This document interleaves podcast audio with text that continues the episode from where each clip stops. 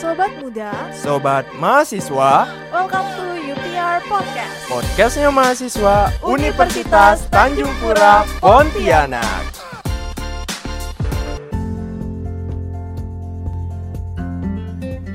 Halo sobat muda sobat mahasiswa.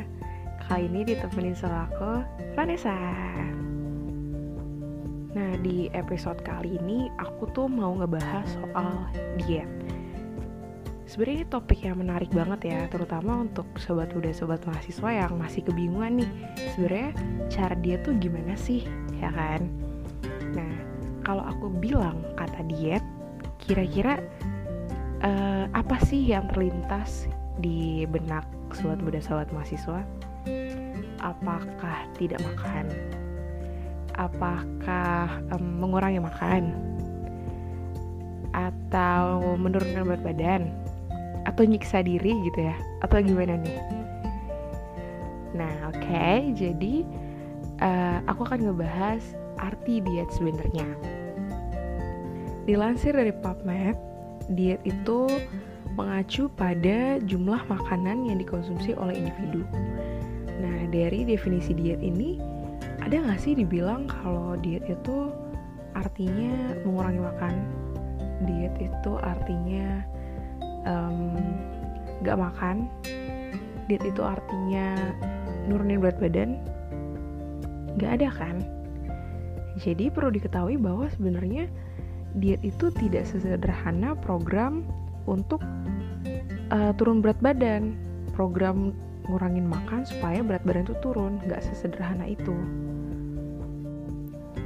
dilansir dari riverview.org kata diet itu berasal dari bahasa Yunani diaita yang artinya cara hidup atau pola hidup nah sebelumnya kan udah dibilang kalau diet itu adalah jumlah makanan yang dikonsumsi oleh individu kan nah berarti diet ini identik dengan makanan.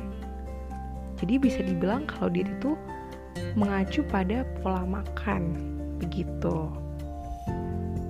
Kalau diet berarti pola makan dan bukan program mengurangi makan dengan tujuan turun berat badan, berarti hmm, hubungan antara pola makan sama turun berat badan gimana, Gung? Nah, hubungannya adalah untuk mencapai berat badan yang diinginkan, seseorang itu harus menjaga pola makannya. Nah, tapi di sini eh, kalau kita berbicara soal menjaga pola makan, itu nggak selalu tujuannya untuk turun berat badan loh, ya kan? Kalau seseorang mau naikin berat badannya juga harus jaga makan. Kalau seseorang mau eh, mempertahankan berat badannya, itu juga tetap harus jaga makan gitu. Nah, kalau gitu yang jadi pertanyaan, caranya menjaga pola makan untuk menurunkan berat badan itu gimana? Menaikkan berat badan itu gimana? Mempertahankan berat badan itu gimana? Gitu. Apakah caranya sama atau beda atau gimana gitu kan? Sebelum menjawab pertanyaan itu, eh, kita itu harus tahu dulu nih yang namanya kalori. Mungkin beberapa dari sobat muda sobat mahasiswa udah familiar, udah mengenal apa itu kalori. Dilansir dari medicalnewstudy.com, kalori itu adalah satuan unit energi. Tubuh manusia memerlukan kalori supaya manusia itu bisa menjalankan segala jenis fungsi organ. Nah, terus pertanyaannya adalah gimana caranya manusia itu bisa dapat kalori, ya kan?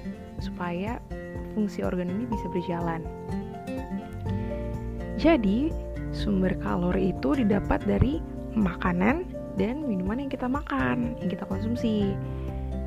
Tiap makanan atau minuman yang kita makan itu punya kalorinya masing-masing, beda-beda.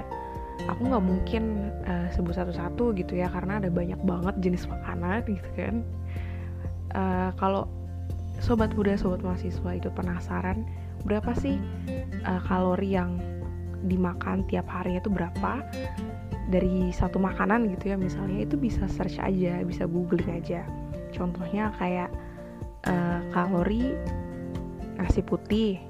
Nanti tuh keluar tuh kalorinya berapa atau kalori ayam bakar nanti tuh keluar tuh kalorinya berapa. Gitu. Terus kan tadi aku bilang nih kalau tubuh kita tuh perlu kalori supaya bisa uh, fungsi organ tuh semua bisa berjalan. Nah terus berapa banyak sih sebenarnya kalori yang kita perluin supaya semua fungsi organ tuh bisa berjalan dengan baik gitu kan kesehatan orang itu gimana? Secara keseluruhan gitu ya. Terus aktivitas fisik dia apa? Dia laki-laki atau perempuan? Umur dia berapa? Berat badan dia berapa? Tinggi badan dia berapa? Bentuk badan dia juga kayak gimana? Itu komposisi badan dia itu gimana? Itu mempengaruhi total jumlah kebutuhan kalori harian orang itu. Oke terus gimana caranya kita tahu berapa sih jumlah kalori yang tubuh kita perlu setiap harinya nah untuk tahu berapa banyak jumlah kalori yang tubuh kita perlu kita harus tahu nih berapa banyak sih energi yang kita perlu setiap harinya. Karena kan tadi kan kalori itu adalah satuan unit energi kan. Kita perlu berapa banyak energi. Tubuh kita perlu berapa banyak energi, jadi kita bisa tahu nih. Kalau kita udah tahu berapa banyak energi yang kita perluin, kita jadi tahu berapa banyak kalori yang kita perluin. Kayak gitu. Gimana caranya? Nah, caranya itu kita harus tahu angka TDII kita. TDII ya, TDEE. E. Dilansir dari Forbes.com, TDII itu adalah Total Daily Energy Expenditure. Jadi TDI ini menunjukkan jumlah kalori atau energi yang tubuh kita bakar setiap harinya. Cara tahu TDI, sobat muda sobat mahasiswa bisa kunjungi website uh, di TDII calculator.net pakai bahasa Inggris gitu ya. Boleh sambil dibuka aja uh, kalau sambil dengerin ini. Jadi saat aku jelasin lebih mudah mengerti apa yang aku sampaikan gitu. Nah nanti kalau udah dibuka akan muncul tampilan di uh, di atasnya itu akan ada tulisan imperial sama metrik nah sobat muda sobat mahasiswa boleh pilih yang metrik aja terus langkah selanjutnya di bawah itu ada data yang harus kita isi. Ada age atau umur, weight atau berat badan, height atau tinggi badan, activity atau aktivitas, sama body fat percentage atau persentase lemak tubuh. Nah itu sobat muda sobat mahasiswa bisa aja isi sesuai data diri masing-masing. Untuk body fat body fat percentage-nya itu sifatnya opsional jadi kalau misalnya nggak tahu boleh dikosongin aja nah kalau udah kelar isi di bawahnya lagi tuh ada tulisan calculate nah itu tinggal diklik aja udah deh nanti muncul hasilnya berapa ada tulisannya nanti angka TDI sobat muda sobat mahasiswa masing-masing berapa gitu ya contohnya aku nih itu ada tulisannya your maintenance calories Nah, jadi itu adalah TDI aku, adalah kalori kebutuhan harian aku tiap hari. Contohnya aku di angka 2260 kalori. Berarti dalam satu hari aku harus makan di 2260 kalori gitu. Oke, setelah kita udah tahu nih kalori kebutuhan harian kita berapa gitu ya. Itu kita balik lagi ke pertanyaan yang awal tadi gimana caranya nurunin berat badan, gimana caranya naikin berat badan, gimana caranya mempertahankan berat badan. Jadi simpelnya tuh dengan kita tahu kebutuhan kalori harian kita, kita akan lebih mudah menjalankan program yang tadi aku bilang, nurunin, naikin sama mempertahankan berat badan gitu. Pertama aku bahas dulu uh, yang cara mempertahankan berat badan. Ini paling mudah. Kenapa? Jadi kan tadi kita udah ngecek tuh uh, kebutuhan kalori harian kita berapa, yaitu TDI kita tadi kan. Nah itu uh, cara supaya kita bisa mempertahankan berat badan itu ya udah berarti makan di kalori maintenance saja. Berarti di angka TDI kita tadi itu kayak tadi awan di 2260. Berarti supaya berat badan aku tetap segitu supaya berat badan aku stay segitu ya aku harus makan di 2260 gitu terus kalau menurunin gimana untuk menurunkan berat badan berarti kita tuh harus ada di tahap yang namanya kalori defisit. Sebenarnya soal kalori defisit ini juga udah lumayan familiar sih. Mungkin ada beberapa sobat muda sobat mahasiswa yang udah tahu juga gitu kan kalori defisit. Dilansir dari webmd.com kalori defisit adalah kondisi ketika kita makan di bawah angka kalori yang kita bakar atau kalori kebutuhan harian kita yaitu TDI kita tadi. Jadi kalau kita kalori defisit itu makannya harus di bawah angka TDI kita tadi harus lebih rendah gitu. Terus pertanyaannya berapa banyak yang harus dikurangin gitu kan? Dilansir dari healthline.com untuk kebanyakan orang kalori defisit di angka 500 kalori per hari itu udah memadai untuk penurunan berat badan dan tidak secara signifikan mempengaruhi rasa lapar atau tingkat energi. Mungkin aku bisa menyederhanakan kayak gini kali ya. Jadi kita bisa ngurangin kurang lebih 500 kalori per harinya dari kebutuhan kalori harian kita. Nah, kenapa harus 500? Karena dianggapnya bahwa kalau kita mengurangi 500 nih, itu udah cukup banget untuk turun berat badan dan gak bikin kita sampai lemes banget gitu loh. Balik lagi ke contoh tadi, aku ya uh, aku kan tadi TDI-nya itu di 2000 di 2260 ya kan. Terus kalau aku mau defisit berarti aku tinggal kurang 500 aja. Berarti aku bisa makan di angka 1760 kalori setiap harinya. Kalau aku mau defisit, kalau aku mau turunin berat badan kayak gitu. Itu kan untuk turun berat badan. Terus kalau mau naikin berat badan gimana? ya kan sebenarnya tuh konsep itu sama aja ya tentang kalori juga bedanya adalah kalau kita mau naikin berat badan kita harus ada di tahap yang namanya kalori surplus kalau tadi turun berat badan itu defisit kalori defisit kalau mau naikin berat badan itu kalori surplus kalori surplus itu apa? Dilansir dari hitmymacros.com, kalori surplus adalah kondisi ketika seseorang makan lebih banyak dari kalori yang dibakar atau dari kebutuhan kalori harian.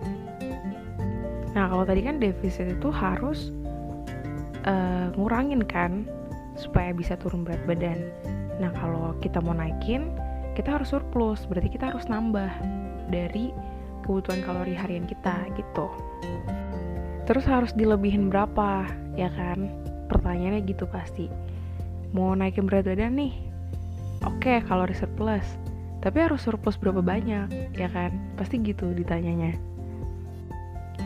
Dilansir dari healthify.com, untuk menaikkan berat badan, seseorang perlu menambah jumlah kalori yang dimakan setiap harinya di angka 500 kalori atau lebih contohnya pakai aku lagi ya kayak tadi kan aku uh, kalori maintenance aku di 2260 kalori harian aku segitu ya kan? Terus misalnya aku mau naikin berat badan nih berarti aku harus surplus ya kan? Aku surplus lah 500 kalori. Berarti ya tinggal ditambah aja. 2260 ditambah 500 kalori gitu. Berarti 2760 kalori setiap harinya supaya aku uh, bisa naikin berat badan aku gitu ya gitu deh. Jadi udah aku jelasin gimana caranya mempertahankan berat badan. Aku juga udah jelasin gimana caranya nurunin berat badan naikin berat badan juga udah. Sebenarnya konsepnya tuh sama aja. Intinya kita harus tahu dulu kalori kebutuhan harian kita. Jadi gimana nih?